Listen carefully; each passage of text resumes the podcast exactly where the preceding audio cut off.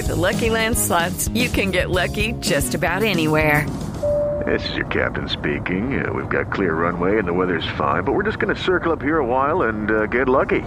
No, no, nothing like that. It's just these cash prizes add up quick. So I suggest you sit back, keep your tray table upright, and start getting lucky.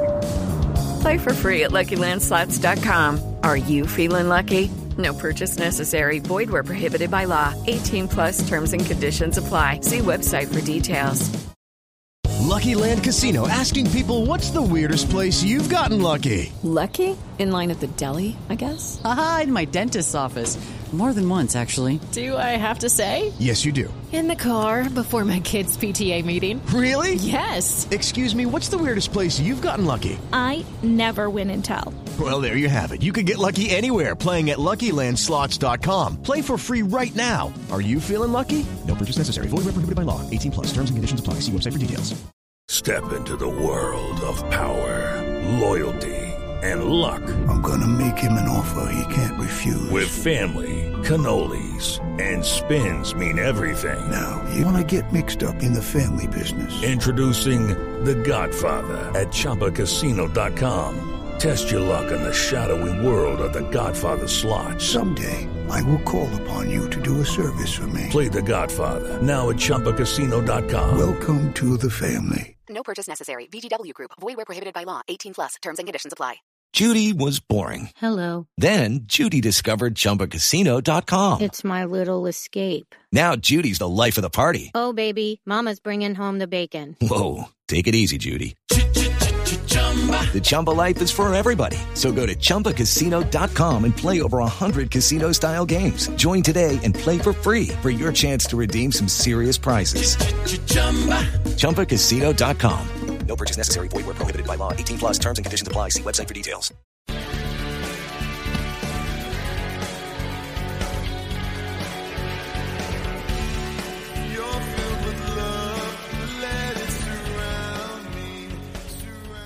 Good evening, Steeler fans. Welcome back to another Wednesday and Know Your Enemy. Here today, I'm your host Jeffrey Benedict. Here with me, as always, Shannon White. Shannon, how you doing? I'm awesome. Ready to Buccaneer football. All right. With us tonight to talk about the Buccaneers, JC Allen from Pewter Report. JC Allen, how you doing tonight? I'm doing great. Uh, always excited to chop up football, learn about a little bit uh, of about another team, and and kind of uh, spread the knowledge I know about this team. So I'm excited to to be here and chop up some uh, Buck Steelers talk with you guys. All right. Well, I'm going to kick it right off, right off the bat with one of the most important topics, especially for this week, the injury report. How how are the Bucks faring on the injury side? Yeah, so I mean, both of these teams have a list about about a mile long. It looks like, um, and there's some good news and some bad news. Um, you know, there's a bunch of guys who have not participated today. Akiem Hicks is one of these guys who's day to day. I'd be surprised to see him out there. Logan Ryan, uh, their safety that they got, uh, is has already essentially been ruled out with a foot injury. He won't be playing. Carl Nassib with an illness. Sean Murphy Bunting popped his quad. He got some MRIs today, so he did not participate. We'll see what that's looking like. Julio Jones still dealing with that partially torn PCL, is not participating as well as Jaelon Darden, who had a tooth uh, injury, and Russell Gage, who popped up, you know, with a hamstring injury. Uh, earlier on this season. Then last week it was a back. Now he looks like he's dealing with an ankle injury, did not participate. But there was some good news. It wasn't all bad news. Cam Brate came back with a concussion. He's still in the protocol, but we'll see if he's cleared. Carlton Davis, who left the game last week with a hip injury, uh, is back to full participation, as is Breshad Perriman, who missed last week, and limited participation for Mike Edwards, one of their top safeties with an elbow injury, and Chris Godwin dealing with that hip knee. Uh, but I'm told it's really nothing to worry about. He should be able to go. Same thing with Donovan Smith, who's dealing with an elbow. But man, this Bucks team has been banged up early and often from the from the get go. The wide receiver position, the offensive line position has taken hits. Now you're starting to see it cross over to that secondary position, where if you watch the Bucks or know anything about the Bucks last year, was decimated to the point that they brought Richard Sherman out from his walker and brought him back into the NFL. So, uh, you know, they they are definitely uh, banged up. They're not a healthy team, and we know the biggest thing on on any team's chances of winning a Super Bowl is health. And so far uh, the that has not been in the Bucks' favor. But you know, better get these injuries in early in the season. I think as long as they're not ones that are going to linger throughout the season, I think that's always a good sign. But um, you know, it's not looking at across the across the way from the Steelers. You guys are dealing with quite a few injuries as well on your end. Yeah, the been watching the Bucks this year when I, whenever get possible, and you know from what we've seen, as soon as Brady showed up, you know, two years in a row they they were the class of that conference, you know, that division, and they just look different this year. You know, partly because, like you said, Gronkowski's not there, but a lot of it's just injuries, and and they've uh, the skill position players, uh, especially, which has affect affected Brady more than I think age has. Um, right. They're starting to get some guys back. You know, Godwin's starting to get healthy, and like you said, Gage might be back. And um, but as far as you know, because I know you telling us before the show, you're a transplanted um, from the Great North. You're a New Englander that eh, now in the sunshine friendly state there in, in right. Florida. And contrary to rumor, you were there first, and and Brady followed you, not the other way around. Yeah. Uh, but I know you're very familiar with Brady. How do you think he's looked so far this year? And is any is most of these his numbers are down a little bit? Is a lot of that because of the injuries, or or you think Father Time is catching up a little bit? No, I, I, I think he's looked sharp as he's ever been. I think he's looked his three years here. He's looked like he's got more zip, more more um velocity to his throws and everything like that. I think this year, throughout the first four games, was just not having his weapons. I mean, you look at the mm-hmm. guys who are out, um, and then last week, kind of dealing with a little bit of a shoulder, a nagging shoulder. It's not something to worry about, but I think you saw some of that. Some of that injury was, was impacting some of his throws. Under Underthrew Scotty Miller when he had him deep. Uh, missed a few other throws that isn't typically Brady like. I don't think Father Time's there. I don't think Father Time will be there next year if he decides to. I think the way that him and Alex Guerrero, his trainer, has has put together what they do on a day to day, they literally are living to be able to play football. They're training mm-hmm. even in the off season with their diet and everything they're doing. Now he'll have a cheat day here and there. We'll have a cheeseburger, but after that, he's he's back on a binge of avocado ice cream and avocado tequila throughout the next you know six months. So um, I I think Brady has has looked um, definitely sharp, but the, the weapons and the offensive line too. You know, you look at the mm-hmm. offensive line. He lost his Pro Bowl center and Ryan Jensen the second day of training camp. Ali Marpet retired, uh, who finally made his first Pro Bowl. Very, very uh, overdue. Um, he decided to retire. Alex Cappa signed over with the Cincinnati Bengals. Uh, they brought in Shaq Mason from the Patriots, which I believe is an upgrade, and he's looked phenomenal. But now you're dealing with a rookie and, and left guard Luke Goedeke, and you're dealing with Robert Hainsey, who's a first year center. Now, Robert Hainsey, I think, has looked fine. He's certainly not Ryan Jensen. He doesn't bring that attitude, toughness, and and that reputation and, and that skill set. He's still learning his way, and I I, I, don't think that's been an issue. But left guard's been an issue too. I mean, you to look at the first uh, first play of the game.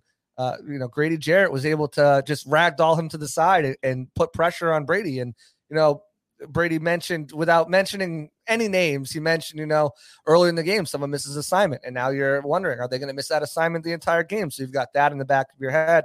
Um, you know, and, and, I like to think he's probably talking about Luke Goedeke, you know, especially with that pressure and Grady Jarrett. He said, I woke up last night looking for nightmares about him. Look, woke up looking for him around my shoulder. Um, so, you know, you look at those types of things. Uh, I think offensive line has had a little bit to do with it. Now, Brady's still got the quickest release uh, one of the quickest releases in the NFL, had the second quickest release behind Big Ben last year. Mm-hmm. Um, but he also had the most 20 plus yard throws down the field where Big Ben was just dunking and dinking and, uh, you know, because yeah. he didn't have the time either. So, um, you know, I, I, think that's helped not having those wide receivers, those weapons, um, inconsistent play. Young guys still kind of learning their way have, have definitely uh, kind of hurt the team. But you saw last week he had a, a majority of his weapons. Uh, they didn't run the ball as much, but they passed it through the air. Same thing with against the Chiefs, came up short. He had a good game passing through the air, and um, the the the coaches have wanted to make this this team more multiple. They wanted to run have more balance between running and passing. But the reality of this is a passing first offense, and with the wide receivers and and Brady at the quarterback, you got to be throwing the ball if you're going to want to win games and win them big. And we're seeing that the last two weeks that that's been the, the been the key to the to the offense. You mentioned the injuries to his some of his key weapons uh, really affecting him. And I was looking through the stats before the show, and I was surprised to see Leonard Fournette is second in receiving yards on this team. Right. And the only real receiver who's who's taken off so far is Mike Evans.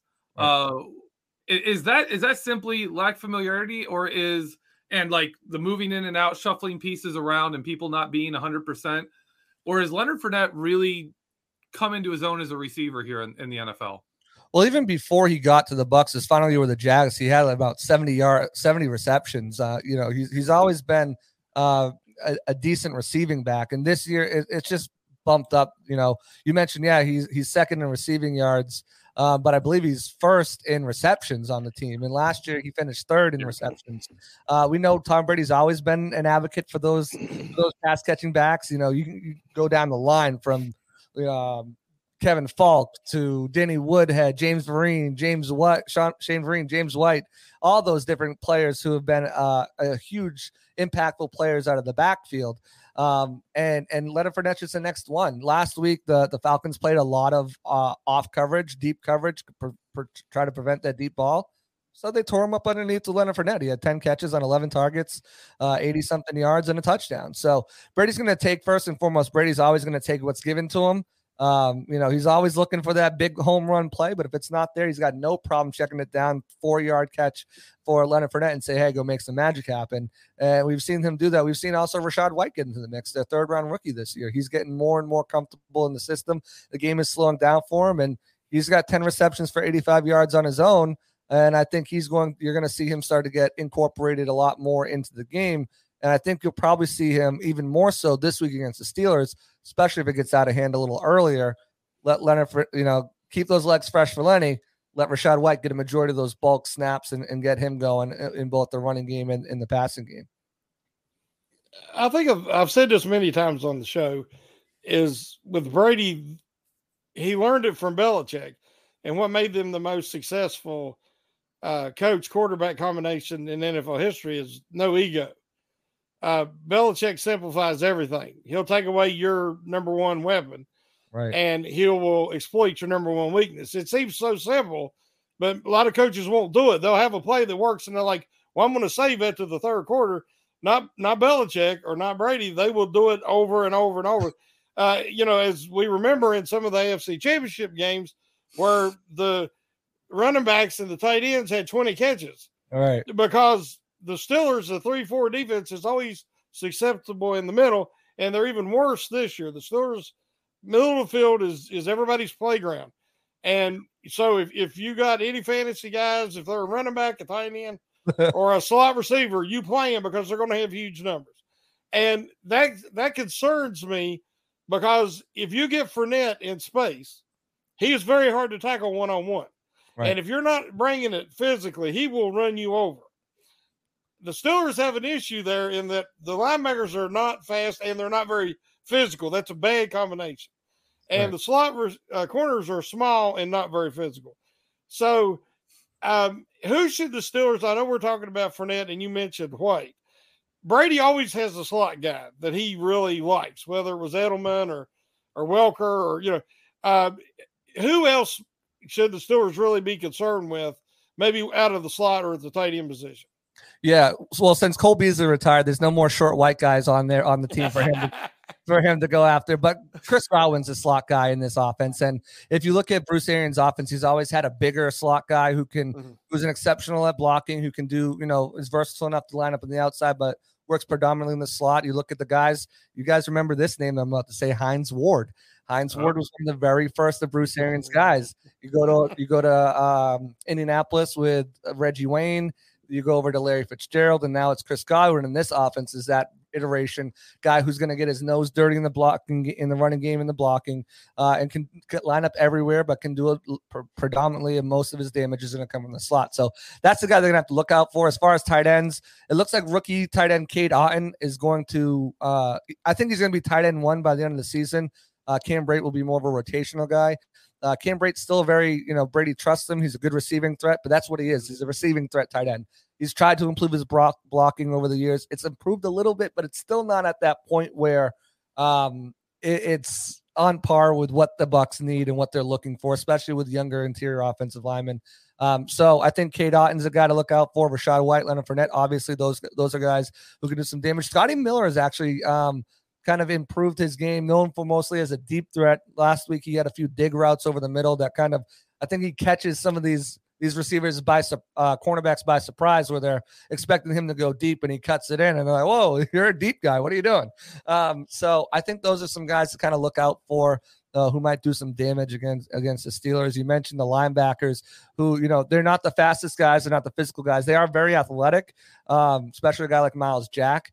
Um, but again, he you know he he's at, he's got a good athleticism that not necessarily speed um, isn't his his strongest suit in, in physicality. So Leonard Fournette, I, I had him on my uh, show yesterday, um, and, and, that's one thing that he wants to do is just kind of impose his will. You look at that Cowboys game towards the end.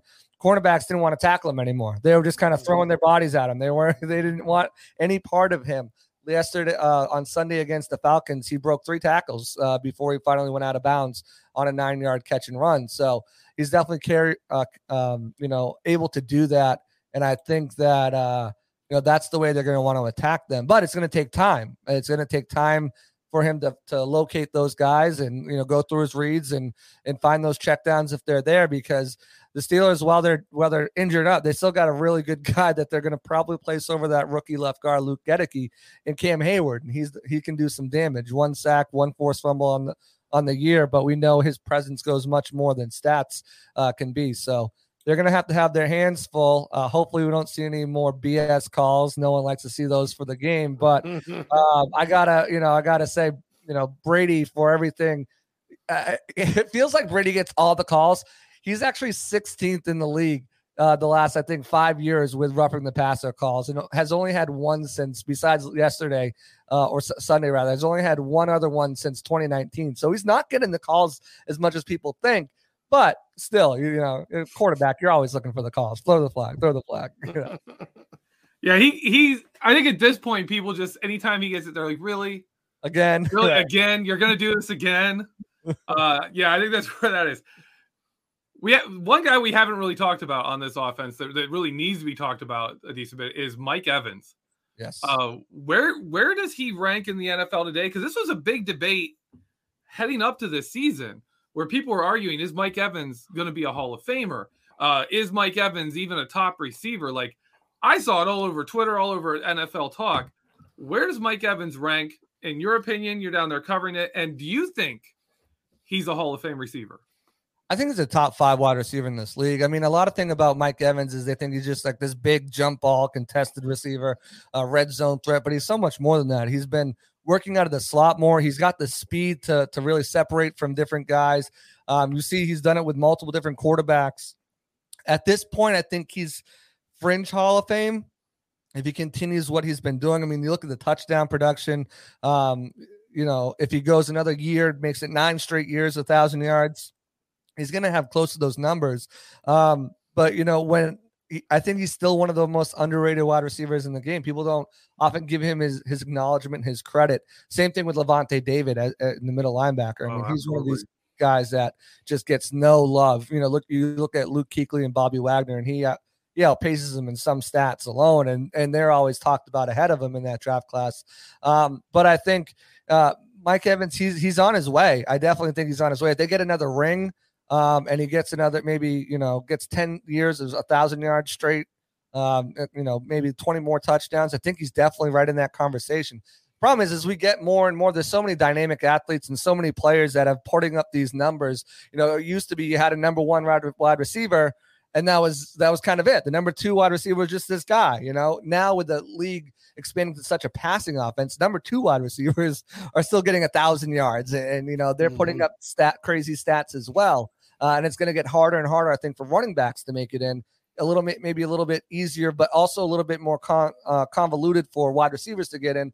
So I, I think he's got a really good shot. It's just continuing that, um, you know, steady production that he's had throughout his career, and, and he and he could potentially make it in there. When Brady came, you know, it's kind of like when LeBron went to Miami. Everybody wanted to go a veteran to try to have a chance to win a ring. Well, a lot of the the defensive line that the Buccaneers assembled were guys that that come in uh, that wanted that shot, you know, and they had a lot of the veterans that got like Ndamukong Suh and Jason Paul and different guys like that. Uh, but I know some of them guys are gone now. And, you know, I'm incredibly envious of Devin White and Lavonte David uh, because, you know, that's the best inside linebacker tandem in the NFL. That's what the Steelers are used to having. Right. That, you know, they're just in the wrong uniform because the Steelers do not have anything that resembles what the Steelers' legacy usually is at that position. And it's something that's going to have to be addressed. But right now, you know, those that's who I know. I know White and David. Um, and who is it now on the defense? They're still very effective. Uh, and but who's really stepped up so far this year to make them that way? Because they've had a lot of injuries on the defensive side of the ball as well, especially in the secondary. So who's really stood out this year on defense? Yeah, I think the first name you go to is besides Devin White and Lavonte David is Antoine Winfield Jr. Mm-hmm. Uh, he's quickly solidifying himself as one of the best young safeties in the league. They've been using him in a variety of roles: free safety, strong safety, but mostly at nickel back, nickel cornerback, or just nickel. You know, I, I think that's a, a, a, position that's kind of bucked. Um, whether it's a cornerback or a safety, you see Tyrann Mathieu played a lot there. There's there's also a couple other players who've played a lot there who are more of a safety than a traditional cornerback. But um, I think uh, you know Antoine Winfield has certainly set himself apart. I think another guy, Carlton Davis, doesn't get enough love for what he does. He continuously shuts down some of the best wide receivers in the game or holds them to unlikely games that they're used that they're usually having. You know, I, I go back to the NFC Championship game against the Packers held Davante Adams has six catches for 60 something yards. That's hold that's shutting down Davante mm-hmm. Adams, one of the best wide receivers, but he's done it against everybody. You name it, Hopkins in his prime, Julio Jones in his prime. Uh, you look at the guys, you know, CeeDee Lamb was targeted 11 times, had two catches for like 10 yards. You know, he's able to just kind of shut down players at an unbelievable clip uh, and doesn't get talked about. Jamel Dean, opposite of him, he's ranked as one of the best cornerbacks in the league this year. He's only he's talking to him today in the locker room. He's like, man, I hope I get some more targets against the the Steelers because quarterbacks he's been so good. Quarterbacks just aren't targeting him right now. So there's definitely a lot of good players. Mike Edwards, another pick six, leads leads the league in pick sixes since 20 uh, since 2020. Uh, he's coming into his own, stepping into that full time role. So I think their secondary, where it was banged up last year and was kind of a weakness, has turned into a strength of theirs. Uh, they're very good in pass coverage, and they're and they are all very good at getting their hands on the on the ball. Dean's got two interceptions. Carlton Davis has led the league in pass deflection since 2019 with the most in, in the NFL.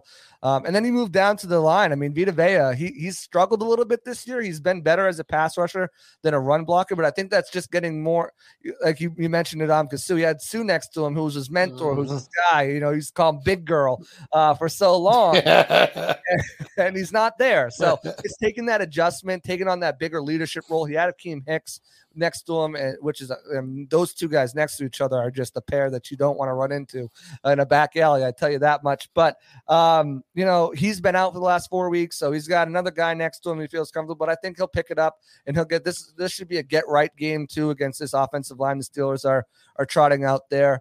Um, he's another guy. They have they have a lot of um, confidence in in their second first round pick from last year, Joe Tryon-Shoyinka on the outside, and then Shaq Barrett. I mean, it's still one of the best uh, mm-hmm. linebackers. The sack numbers haven't been where he wants them to be this year, but the pressures certainly have been. Uh, so I think this at each level they've got some really good playmakers to get after the quarterback to defend the pass and stop the run, um, which is something they've struggled with the past couple of games. So stopping the run, uh, and they look to get back on track. But you know, it's uh, I've been impressed uh, with the individual play uh, out of a lot of these guys. It's just coming together as a team, communicating, getting on the same page, and playing together as a team to to get back to what they were doing those first three weeks when they only let up 27 points in the in, in, in three games. All right. Well, before we go, and to give you a chance to make a prediction for this game. Uh, how do you see this game turning out? If if you can give us a final score prediction, we'd we'd love to have it. Uh, so, you know, I think injuries are the telltale of this game, right? Steelers are banged up. Uh, we probably won't know more till Friday what it's really going to look like, who's going to be out, who's not going to be out. But even if you look at the Steelers side too, you know, Fitzpatrick's been really good for them. Um, but everybody else on, on that defense, w- which, you know, after TJ Watt went out, kind of it, it started to crumble a little bit, I think. So, Mm-hmm. um, I, I think the Bucks can definitely put up some points on this on, on the Steelers team. Um, you know, I'm I'm not saying they go all out like like the uh, Bills did last week, who definitely left a couple scores on the table, but I could see them scoring around 31, 34 points. Um, and the Steelers are going to have a tough time. I mean, uh, the Bucks defense is is a little banged up in some areas, but I still think they are uh, very capable of causing uh, destruction. You know, at, at, in the pass rushing game. Uh, I think this is the game that they want to get right, uh, stopping the run. I think that's been an onus on them. You saw Atlanta. Atlanta still put up over 150 yards. You know, Atlanta was Atlanta was down 21 rushing in the fourth quarter. I don't know what they're doing. they got nowhere else to pass. But and then, you know, Todd Bowles is going to get these guys up. It's a rookie quarterback. Um, he's bound to make mistakes, but you got to be careful. And I was talking to Jamel Dean about that today. It's when when you play a rookie mistake, you got uh, a quarterback. He's you're bound. He's bound to make a few mistakes, but he's also because he's in that he's got nothing to lose, right? So he's going to make some plays too. He's going to risk them some, take some chances. He might a veteran quarterback might not take, and that could hurt them. So they've got to play disciplined ball. I I I think the Steelers put some points on the board. I don't think it's just three points this week. Um, so let's go 34 to 13 um bucks. We'll go 34 13 bucks. They they find a way to get a touchdown a couple field goals. Boswell is one of the best to do it. Um and that's what i got for right now. Subject to change you know. Report though. All right. Thank you so much for for coming on the show talking to us here. Uh let people know where they can see uh read your work listen to you and uh and and get all your all your shows yeah, absolutely. Guys, if you're on Twitter, follow me at Twitter at JC Allen NFL. All of my work is over at Pewter Report, uh, pewterreport.com, at Pewter Report on Twitter. Uh, I just did an interview with Leonard Fournette yesterday. That's on our YouTube channel, Pewter Report TV, if you want to check that out.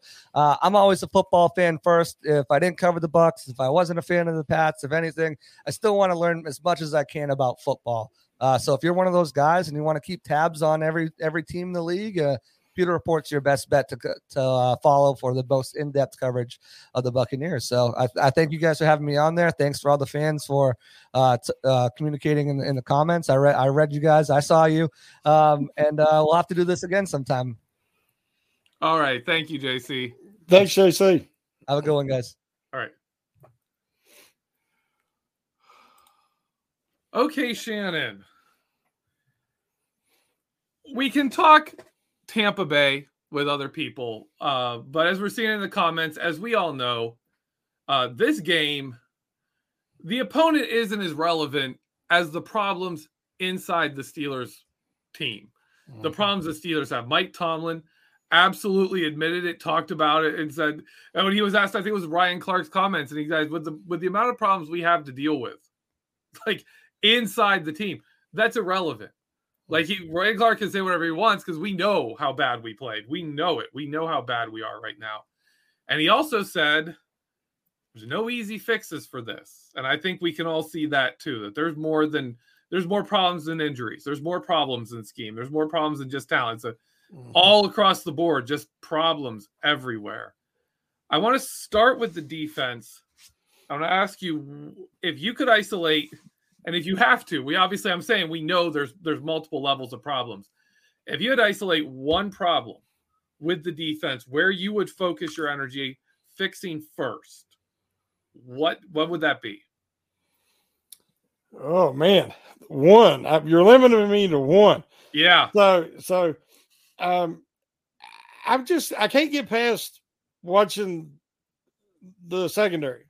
I can't get past uh, the the start startling uh, difference between how the Steelers corners play versus everybody else in the league. Everybody there's so much press coverage, shadowing receivers, and and you know influencing them off the line one way or the other. And um, the Steelers, it's always five to six yard cushion and and you know easy receptions. You know, even if a guy starts out the game cold, he quarterbacks find the rhythm because the middle's always open and he can complete some slants and some dig routes and it's always open.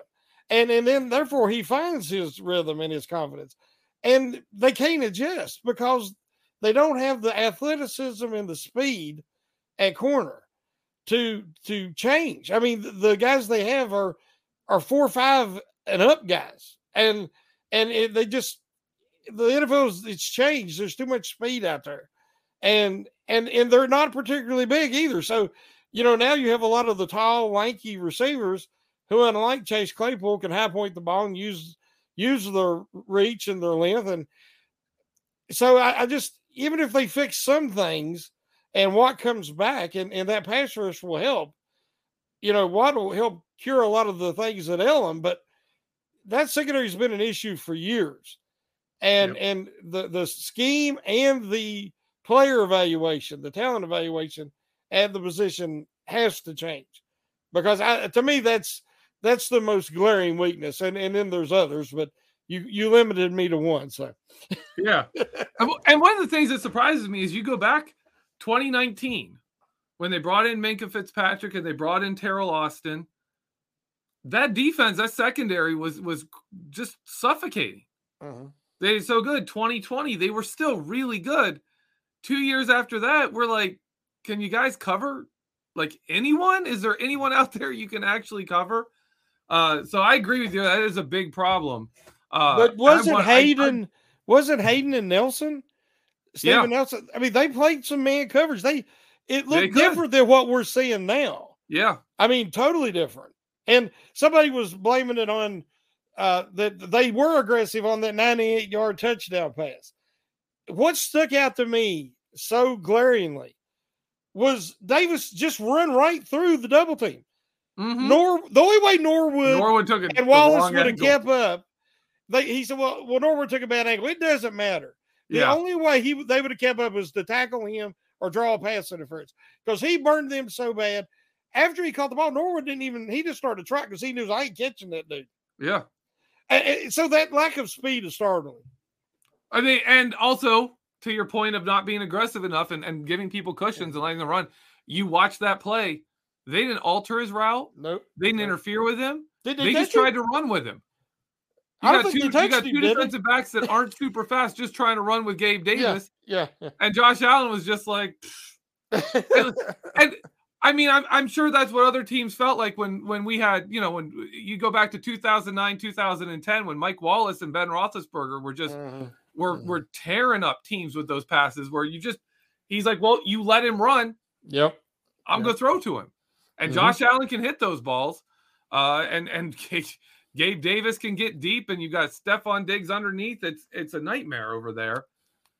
This game, that secondary has to deal with Mike Evans. Uh-huh.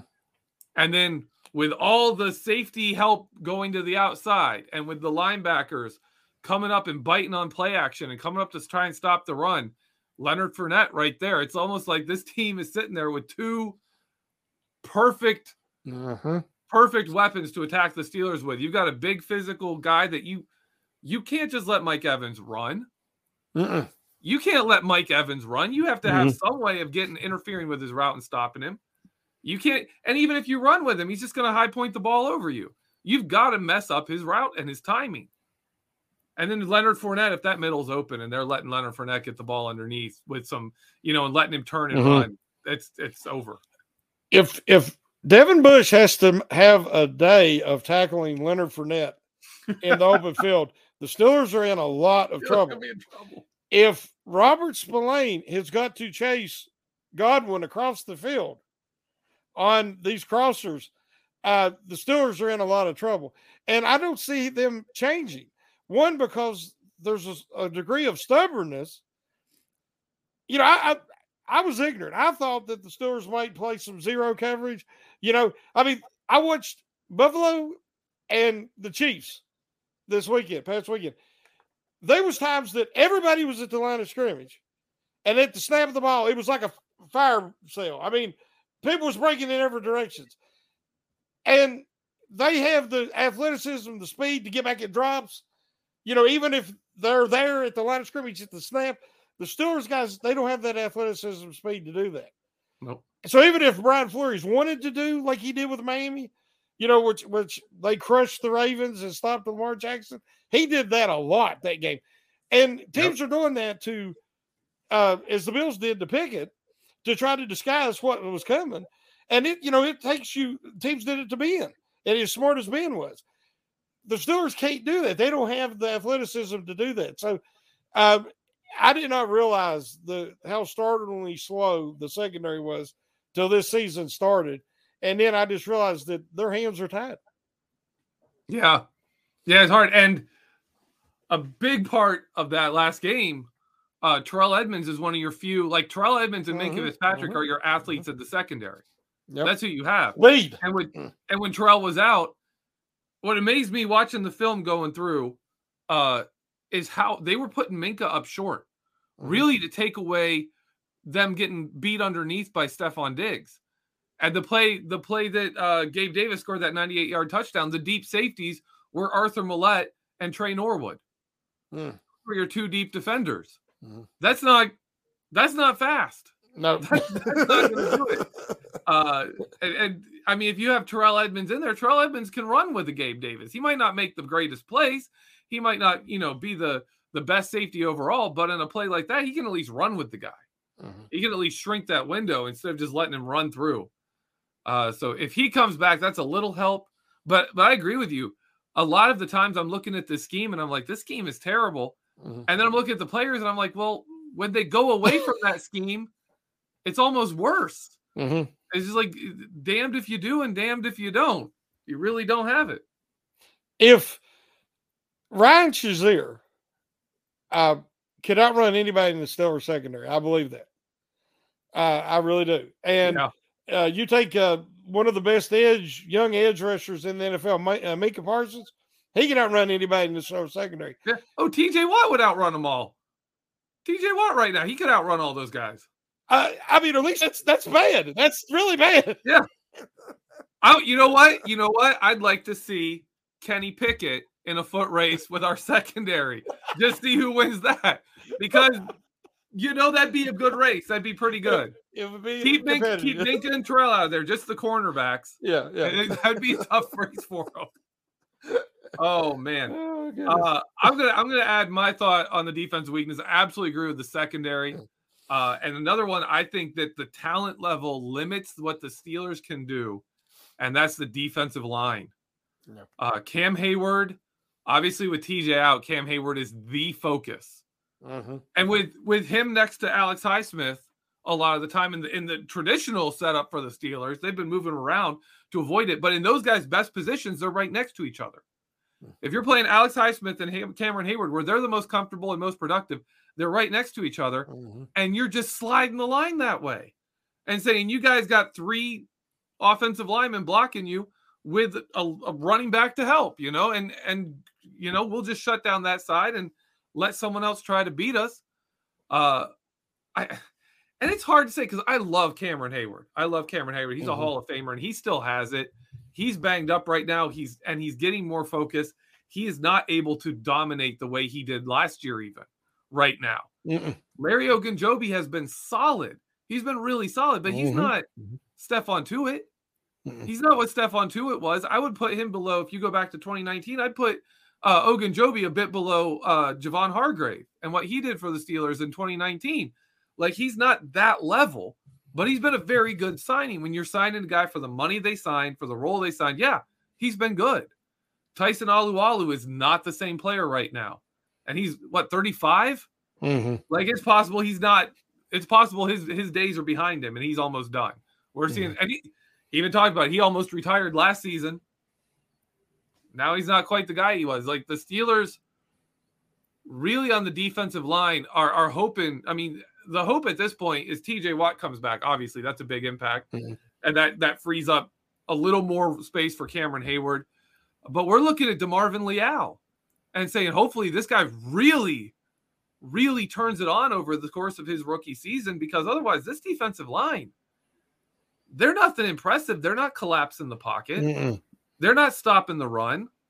Like I, I agree with you. Devin Bush isn't a good run defender. He isn't. But they when they drafted him and brought him in, they had a defensive line in front of him that you could take six blockers in the run game and they'd lose to the Steelers front four. Mm. They would flat out lose, and you'd see Stephon Tuitt make a run tackle where both him and Cameron Heyward were, were supposed to be double teamed. And not only could the linemen not get off the, the combo blocks to the to the linebackers, they flat out lost. And you'd see the running back have nowhere to go with just those four. There's plays in 2019 where Devin Bush is a little slow to read the run play. And it doesn't, and by the time he gets there, the guy's been tackled for no gain or for one yard gain because the defensive line was that good. And now that's not the case. But if you watch, I know you you watched the the replay and watched each individual play. If you watch Chase Claypool play football, and you watch Devin Bush play football, there's not a love of the game there.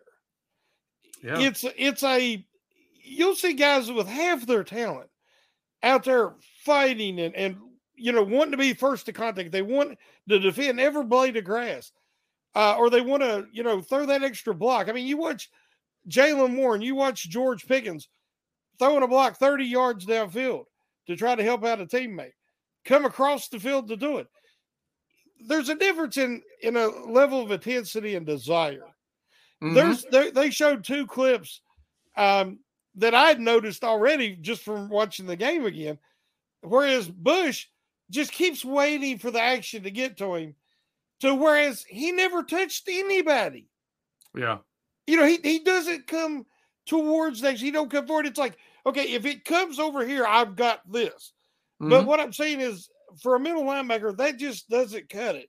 Yeah, you got to get in there. Yeah, and and he doesn't have that that junkyard dog mentality, that nose for the football, that um the love of contact. I mean, it just I don't know what else to say it. Yeah. Um, you know, you mentioned something earlier, and you're right. When when Heyward and Highsmith was on the same side of the field, I never seen anybody since White get chipped by the running back going out as much as they did Highsmith. He Mhm. would try, he would go right into his move, getting ready to do that spin he likes to, and he's getting chipped by the running back every time. Yep. He he eventually just kind of you could tell he just getting worn out and beat up. Um, and they was blocking Heyward a lot with one guy. And I know he's hurt, Yeah. and we know that he's dealing with injuries, but he's not the same. He's not the He same will, dude right now. he will always be one of the strongest guys in the league. But if he loses, if he loses, if he ain't as spry as he was, or that little bit of quickness that made him effective, uh, especially as a pass rusher, you know, collapsing that pocket and everything. You know, what if he moves inside? Because they could lengthen his career if he can slide inside, because he's definitely strong enough. yeah. And then you play a guy like Loudermilk on one side and Ogunjobi on the other side, and then keep these other guys as your depth pieces. Because Lulu looks like, I mean, I hate to say it, but he looks like he's done. yeah, he Uh, unless something happens, he's he's dead. He got dead legs. And I've never seen him get pushed around and end up on the ground as much as he has this year, even Yeah. when he was with Jacksonville on a really bad team. Uh, we know that Wormley is not a uh, he, he's a situational pass rusher. He's a quality depth guy, but he if you put him out there too much, he gets exposed. And and I know they they put Montravius Adams in there, but he's dealing with his own injuries. But when he's been in there, he's been invisible. I mean, I kept. I mean, I was I was surprised a lot of times when he would run up at the end of the play. You know, when a, when a tackle would be made, and I'm like, I didn't realize Adams was in there. yeah. You know, he's the nose tackle. That's not good. You know, I mean, he's not influencing and, and tying up blockers. Um, yeah, like you said, the, the defensive line is is it looks like it's the one of the huge weaknesses because it's older Mm-hmm. um, and lacking, uh, you know, the special talent that we've gotten used to and, and accustomed to. So Yeah. yeah, I, I I definitely agree with you. But that that uh, the age of, of Heyward and for all that happening now, it's very concerning, and I'm and I'm really wondering if if he might have to slide inside. Yeah. Kind of an Alualu move going to a Yeah, rotational yeah, exactly. role. That's hey, I've wanted it for two years now. I still do. I want the Steelers to take a as a real, you know, big time first round defensive tackle, Mm-hmm. uh, a guy like a Christian Barmore, a guy like that who's just a physical monster that can collapse the pocket. Put him in there before Heyward gets too old, before Heyward retires. Let it give him give him two or three years. The way Tampa Bay talks about Vita Vea playing with Ndamukong Suh Mm-hmm. right? That's that's what I want. I want someone in there learning from Cameron Heyward, learning from someone who's connected with that. And there's a reason I want that. And you talked about it earlier. When you talked about Chase Claypool, and you talked about Devin Bush. And I want to I want to take I want to talk a little bit about a player who never showed to me a personal love of the game, but when he played with the Steelers, would still show it on the field, still showed intensity on the field. That's Martavis Bryant. When Hmm. Martavis Bryant was with the Steelers and they had Antonio Brown in there and they had that room, that locker room worked hard. They were a little crazy, they were a little egotistical, but they worked and they put that work to show on the field. You Martavis Bryant came in the leagues as one of the worst handed receivers in college. They were like, this guy can't catch Mm-hmm. which is why he fell to the fourth round because he dropped everything. They came in, Richard Mann's like, we can drill that out of him. Antonio Brown does the jugs machine. Martavis Bryant's going to do the jugs machines. Martavis, Antonio Brown blocks people. Martavis Bryant's going to block people. Martavis Bryant comes in, does the work because that's what everyone did on that team. You did. They had that leadership. And as a receiver, you put in the work, you blocked, you caught the ball. And we saw Martavis Bryant embrace that. Mm-hmm. And he's not a guy I would sit there and say that's a guy who loves football. No, Martavis Bryant wasn't that dude. He wasn't that guy. But yet he did it when that leadership was there. And you go back to when Hines Ward was there. Mm-hmm. Those, you know, those guys are leaders. Mm-hmm. And it's, it, I, I always talk about this. One of the things always stands out to me is you look at uh, Lynn Swann, John Stallworth, and Hines Ward, and you look at their playoff records. Mm. Mike Tomlin and Bill Cowher and Chuck Noll all have losing playoff records, except for the years where you have John Stallworth and Lynn Swann playing, and when you have Hines Ward playing, and we won because those guys weren't just they weren't just great players; they were leaders and they were tone setters. Mm-hmm. And one thing this offense doesn't have is leadership in the wide receiver room at Mm. all. Mm-mm. You don't see those guys, you know, staying after practice and sweating it to get rid of their drops. They've done work, it's been put in, but not like we used to see. Not like we saw with Richard Mann and Antonio Brown and those those teams. We we don't see that passion. Mhm. We don't like who who who in the wide receiver room choose out Chase Claypool or George Pickens for sloughing off a route. When Nobody. Diontae Johnson decides to not run too hard on a route. Who reads him the riot act? Mhm. Who's chewing him out on the sideline? Nobody's doing it. Mm-mm. There's nobody to do. They wanted Najee Harris to be that leader, but he's not. He's not even like your running back can't come up to a guy who's who's you know been a veteran more than him and, and come up and tell him, hey, you know, run that route right. Mm.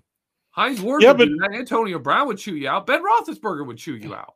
Yeah, but if you hear today, uh, when they interview Kenny Pickett, he's talking about it was a much more precise practice. Yep. More focused. Guys were running the routes and realizing that you might not be that first read, but hey, you know, it, this might open up and I'm going to have to hit you and we got to go full speed at practice. He said Pickett is a rookie. He's only had one start. He's already saying they, you know, they have to eh, improve their intensity, their attention to detail. He shows that leadership skill. Yep. We'd love to have somebody in the wide receiver room. It ain't happening. We're not seeing it, but it Yeah. might be that the rookie will lead us. You know, Yeah. he, he might have to be. And to me, I get the impression with Pickett, you know, you're either going to get on board and, and come on for the ride or you're going to get left behind. Yeah. And as as Bradshaw used to do with Swann and Stallworth, you know, they're begging for the ball and he's the one throwing it. So Mhm. they they want to keep Kenny Pickett happy if they want to keep their targets up. So hopefully that'll be a positive influence. Yeah, and I, I'd like to see George Pickens because I think we've seen George Pickens is a little crazy. I, I don't think I'm I'm out on a stretch with that. You watch how he plays, you watch Yeah. how he carries himself, how he talks. He's got a little craziness to him, right? Mhm. We had that before with Antonio Brown, right? But Antonio Brown also had that room working. Yeah. He had that room working hard when he was here, uh, and they did it because of him, and also in spite of him. Like he, he mm-hmm. you know, he wasn't the player you wanted him to be, but his work ethic was crazy, and yeah. he dragged those other guys with him, and his intensity level was unmatched. Maybe you know a little too high uh, on the intensity level, but if George Pickens is that kind of receiver, then yeah, maybe, maybe this turns around with George Pickens being the guy who's like, you know, crazy enough that he might fight you on the sideline when you don't run your route right. yeah, you know, yeah. like like maybe that's a good thing. Yeah, uh, and I'd like to see it. I'd love to see it, and I love. It, it is noticeable when Kenny Pickett is out there. You see a little bit more intensity from those receivers because if you're not the first read, mm-hmm. you still have a good chance of getting the ball. Yeah. Uh, Mitchell Trubisky, it, it, got pretty obvious that you know he would he was a one, maybe two read guy. Max. Max. Max. If you're if you're the third read, you might as well just stand at the line and, and just like look off in the distance. It's you're not getting the ball. Two things I want to run by you that really stuck out to me is I'm concerned about Pat Freiermuth because that's three concussions in a short period of oh, time. Oh, yeah. And once you get them, then you start getting them easier. And the way he plays, and he's so intense, and he does try to get extra yardage. You know, there's nothing. There was nothing anybody could have done. That that hit was, you know, from both sides, and that would have concussed a lot That's of people. Ugly, but yeah. now I'm concerned about his long term, you know, future. Uh, the the other thing is Pickens is is like you said, he's ultra intense. Um, AB's work ethic was legendary to the point that people were embarrassed if they didn't work hard yeah. because he he made them look so bad. You know, they didn't they didn't want as you as you said he set the example, mm-hmm. uh, and you want your best player setting the example. Um, do you think that that I, watching Pickens everything he does, um, from his blocking to you know the his uh, intensity after the catch. I mean, you have to make him go down. He doesn't just go down. Yeah. He's fighting guys, dragging guys. Um, first off, do you, are you as concerned as I am about Freiermuth? And second, you so you think that you're seeing some of that AB intensity in Pickens?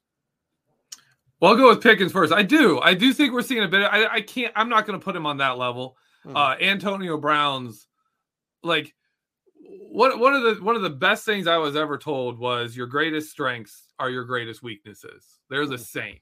Like mm. whatever you're best at, that's also going to be what causes you what causes what you're kind of worst at. Mm. And Antonio Brown was one of those cases where the dude was so it, it was not manageable. His intensity, his mm-hmm. competitiveness, it, it, it kind of fuels his craziness. You see it in how he when he gets talking crazy. It's very much I'm being disrespected. It's very much you don't you know like and he brings such intensity to that that it's not healthy right mm but that also fueled his success on the field it fueled this kid who went from a guy who couldn't run routes and couldn't catch balls very well who was a sixth round pick to be a punt returner you know turns into one of the greatest receivers we've ever seen that's insane and it's a little bit of his insanity that made that happen but also that brought him down uh, so George Pickens, I mean, he's not on that level. He's not an AB level, but there is a little bit of that in there. There is some more intensity, uh, definitely than we than we've seen from recent receivers. Juju Smith Schuster was laid back. Uh-huh. Chase Claypool's very laid back. Diontae Johnson, he's got a different kind of of competitiveness. He's kind of a I don't know. I don't know how to describe his person. He's just a different personality type uh-huh. than that. George Pickens is that intense competitor kind of guy. I think that's why he's so good at contested catches, and a guy like Chase Claypool isn't because mm-hmm. Claypool is just like running his route, doing his thing, and he doesn't have that like crazy in him that he has to get that ball. Like I, that ball is mine, and I'm getting it. I don't care what I have to do to get it. I'm going to come down with it. Uh, that's and that George Pickens has that. Mm-hmm. Uh, I do want to address something we've been talking about a lot on in the comments, a lot. And this is a big topic right now because anytime a team is really struggling, a position group is struggling, we look at the position coach. When the offense is struggling, we look at the offense coordinator. When the entire team is terrible and playing inexcusably bad, mm. a lot of focus gets put on the head coach too, right? And Mm-hmm. I, I, I mean, really, it doesn't take much for people to start calling for Tomlin's head in this town. Uh, we have kind of ridiculous expectations as Steeler fans, but right now, this is legitimately bad. This is legitimately bad. Uh, how much, Shannon, do you put on the coaches, and on what coaches do you put the burden here? Not either either the blame for it going wrong, or I'm even gonna I'm gonna extend it a little past that and say responsibility for getting it fixed. it's an organizational problem. Uh, so I start with AR two, uh, with with Kevin Colbert now Khan, uh, to Tomlin and then on down. With the coaching staff, Tomlin is the guy that calls the shots, so he has to take that responsibility. Um, they're out coached regularly, basically every week. Uh, they lack discipline. They they have the same mistakes, making the same mistakes every week. Y- you know, it's reoccurring. These issues have been going on now for years. I said in a comment today in one of the articles uh, that Tomlin inherited a team not too removed from a Super Bowl with a franchise quarterback ready made, ready to go, and a lot of veterans on that team that took on a lot of that leadership. And, you know, and he won a Super Bowl and he's done an excellent job. He's a great players coach, but he's not an X's and O's coach. So he relies on his coordinators for schematically. Um, and the Steelers have become so dependent on their superstars. Uh, and each year they are losing superstars. Guys are aging out or retiring or or leaving through free agency, and and the guys they replace them with each time are not quite as good. You go from AB, you get Diontae Johnson. He's a good player, but you know obviously not as good. Um, you know Maurkice Pouncey leadership there. I mean, there's just so many guys you can you could talk about. But Tomlin's never had to be a part of a rebuilding situation. If that's why that they're so scared to say the word, I don't know. But it they're obviously in it. It's basically been since 2019 because they have not been a serious contender. Even with the 11 and 0 start in 2020, it was a lot of everybody kept saying, well, they got all these holes, they got all these problems. And you remember we would do a quarterly grades. And my grades was always lower than a lot of the of my fellow writers. And the reason being is because I kept saying I want to see improvement each quarter of the season so that they will be a better team at the end. Mm-hmm. They never did that. They they they peaked out in the middle of the season and then they degressed the rest of the season for various reasons, whether injuries and but that goes back to the coordinators, which is the head coach's responsibility. So, you know, people saying, oh, fire Tom and all that stuff, that's nonsense. Um, but he has to show that he's the right guy for this rebuild. He's never had to do one. Yep. He's never even been a part of one. And so he has to show that he can change. And, you know, sometimes guys don't want to. You know, he he he cut his teeth on the Tampa too. You know, he's a Dungy, you know, disciple. I mean, he might not want to change. He might not see, be able to see what everybody else is seeing. Um, and Ben's no longer around. You take Ben and TJ Watt off that team last year, they might have won three or four games. That's the honest to God truth. Yeah. And you're seeing it now. It was not Ben. And what scares me is that a lot of times it's like we kept hearing quarterback mobility and this and that. And we have to have all this for Canada's offense to work. Even with the stuff they've given him that he needed, that we all thought he needed, it looks very similar. Yep. You know, it's the same few plays. It's the same. You know, that creativity we keep expecting. Was it because Ben was not mobile? I mean, Ben was a shell of himself, but the dude could read defense. He could throw the ball still. But they they the the the Colbert just has neglected the offensive defensive lines so badly, the foundations of this organization of their success that and, and you, you know you paint a barn it's still an old barn um you, you put skill position guys there, but they don't have the foundation to let them be successful. It, it's an organization problem, and I think it started honestly with the loss of Dan Rooney.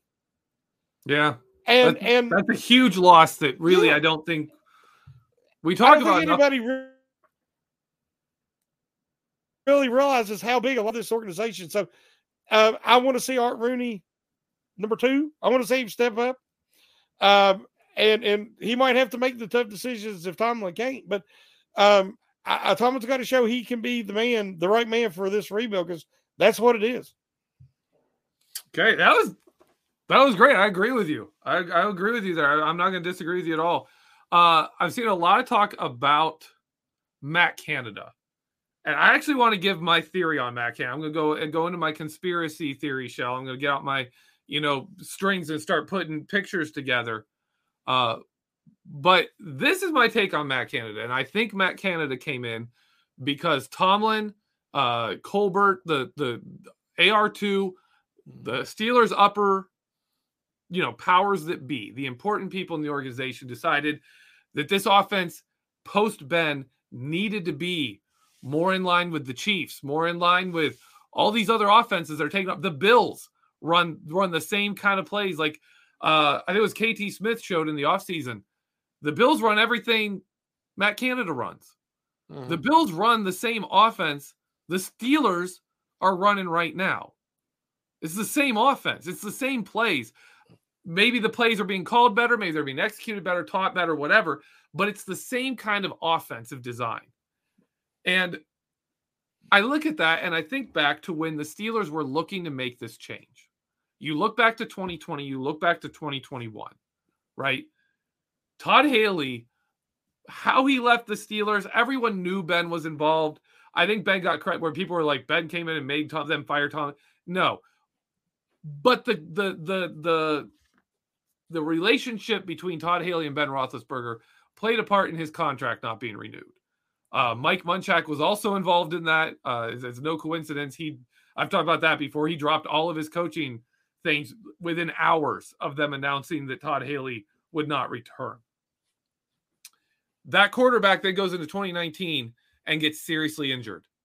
2020, you've got a guy coming back from a serious injury, right? 2021, in 2021, he was a guy, his own GM was like, maybe we should move on to this guy, but we can't because he needs to play for our salary cap situation. Uh, and, and kudos to Ben for, for really coming back to help the team, even though he knew he wasn't wanted by everybody.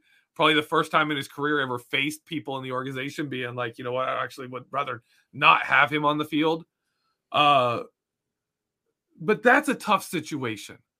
You had an offensive line that had to be completely rebuilt from the ground up. We lost four offense, four, all five offensive linemen within two years. They're all gone. Like that's crazy. Other than well, four of the five, Chukwuma Okorafor was a backup until you know that Mhm. all happened, but he was still around. Uh, you you have a new offensive scheme that needs to be instilled while you have a quarterback that in the past has not been the most open to changing his scheme, right? When when when Todd Haley came in, he didn't like it. He liked he preferred Bruce Arians' system. Uh, and when he went out, Fichtner brought back stuff that and ran kind of Ben's offense that Ben wanted to run. And also, if you look in 2018, when the offense was healthy, it worked. When the offense was actually talented, it went pretty well. Uh, after that, it didn't so much. But when you when you take that kind of a situation and you say we want to instill massive change in a team, we want to hire an offensive coordinator to come in here and implement a new offense with a quarterback that may not be the easiest situation for you to work with because you have to respect Ben Roethlisberger. You have to respect what he can do on the field. And at the same time, you're saying, hey, I want you to run plays that don't fit what you do. Right? No quarterback. When Bruce Arians brought Tom Brady and he was like, we're going to do things differently, it quickly changed. They started, they stopped doing it Bruce Arians' way and they started doing audibles from Tom Brady. They started changing how they did hot routes to fit Tom Brady mm-hmm. because you don't take a quarterback who has that much success in one way of doing things and say now we're going to flip it and you need to have success doing it this way. Doesn't happen right? I'm not blaming ben. I'm just saying that's a tough situation that ben went through. Kudos to him for how he handled it with class and hard work and learned to do a lot of stuff that he hadn't done before. But that's also a hard situation for an offensive coordinator. And when you're also talking rebuilding the offensive line, you're talking going through a period that looks like it's going to be a rebuild, even if the team won't say it. When we sit here and see people say, why didn't the Steelers go get a high end offensive coordinator? Well, who's taking that job?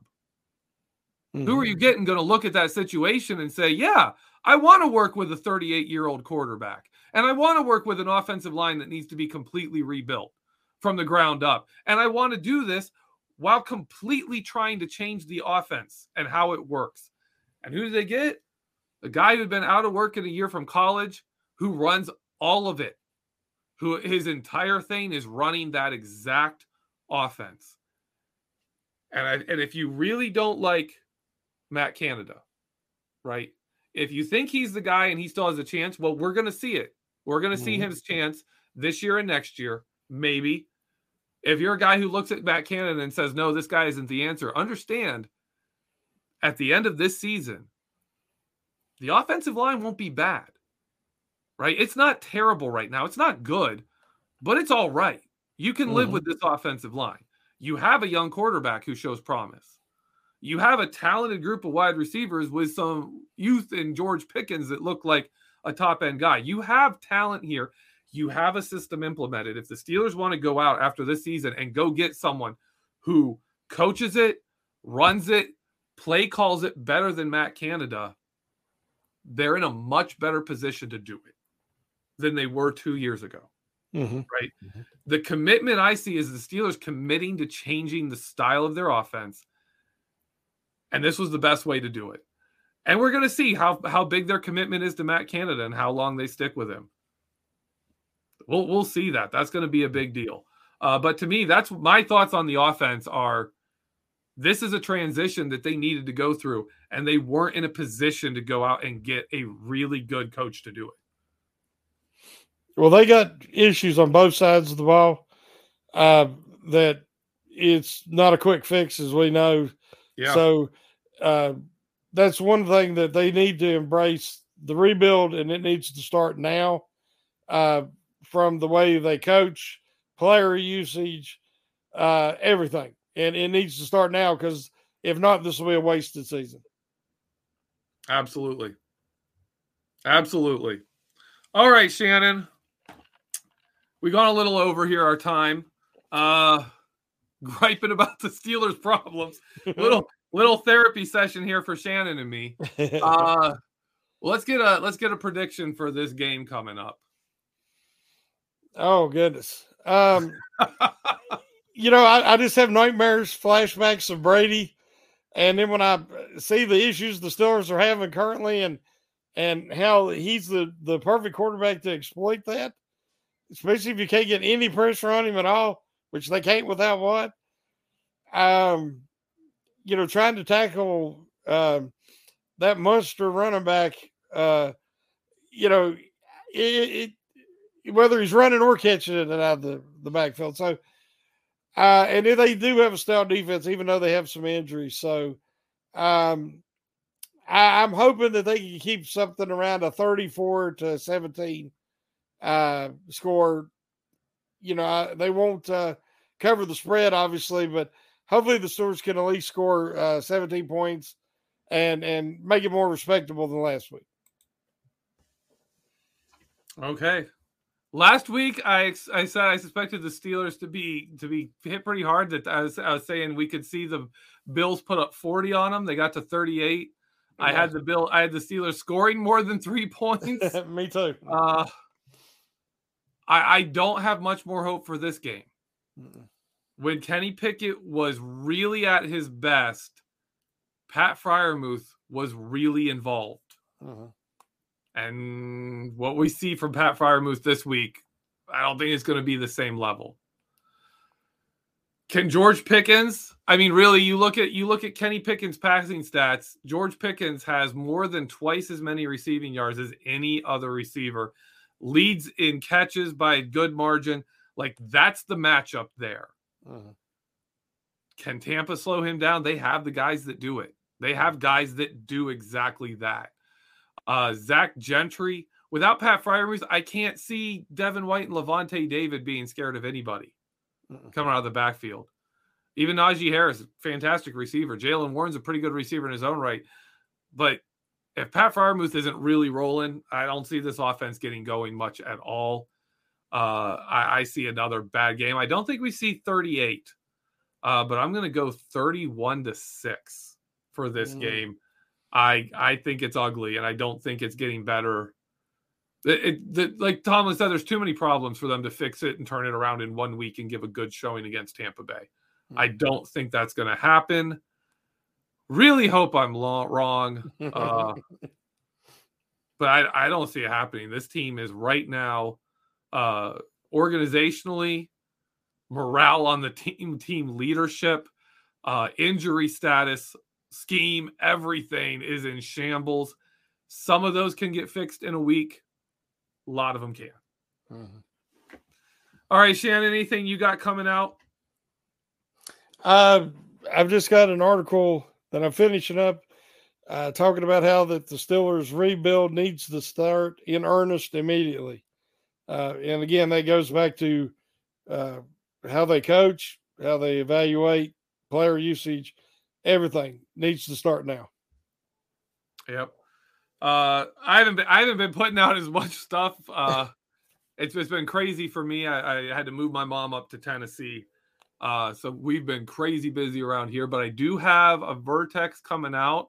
Uh, I've got it set up. I just got to actually finish it tonight and get it get it submitted so Dave can can get it out there. But uh, we're doing a Vertex on DeMarvin Leal, one of the few. You know, mm-hmm.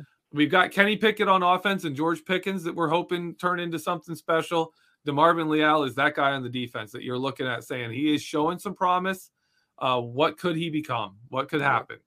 So that's that's what we got coming there. Uh, that's all I really have coming out. I want to thank everyone for listening, everyone for being here, part of the live chat. We got over a hundred of you in here. It's great to have everyone. We got lots of interaction in the in the live chat. Uh, so thank you for all your comments. Uh, we read them all and, and we mm-hmm. enjoy them. I want to thank our guest JC Allen for coming on.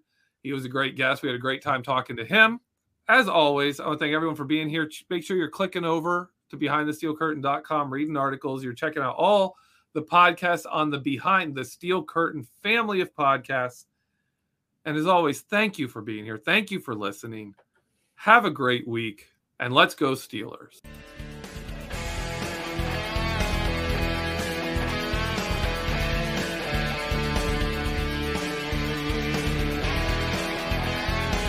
Step into the world of power, loyalty, and luck. I'm going to make him an offer he can't refuse. With family, cannolis, and spins mean everything. Now, you want to get mixed up in the family business. Introducing The Godfather at Chumbacasino.com. Test your luck in the shadowy world of The Godfather slot. Someday, I will call upon you to do a service for me. Play The Godfather, now at Chumbacasino.com. Welcome to the family. No purchase necessary. VGW Group. Void where prohibited by law. 18 plus. Terms and conditions apply.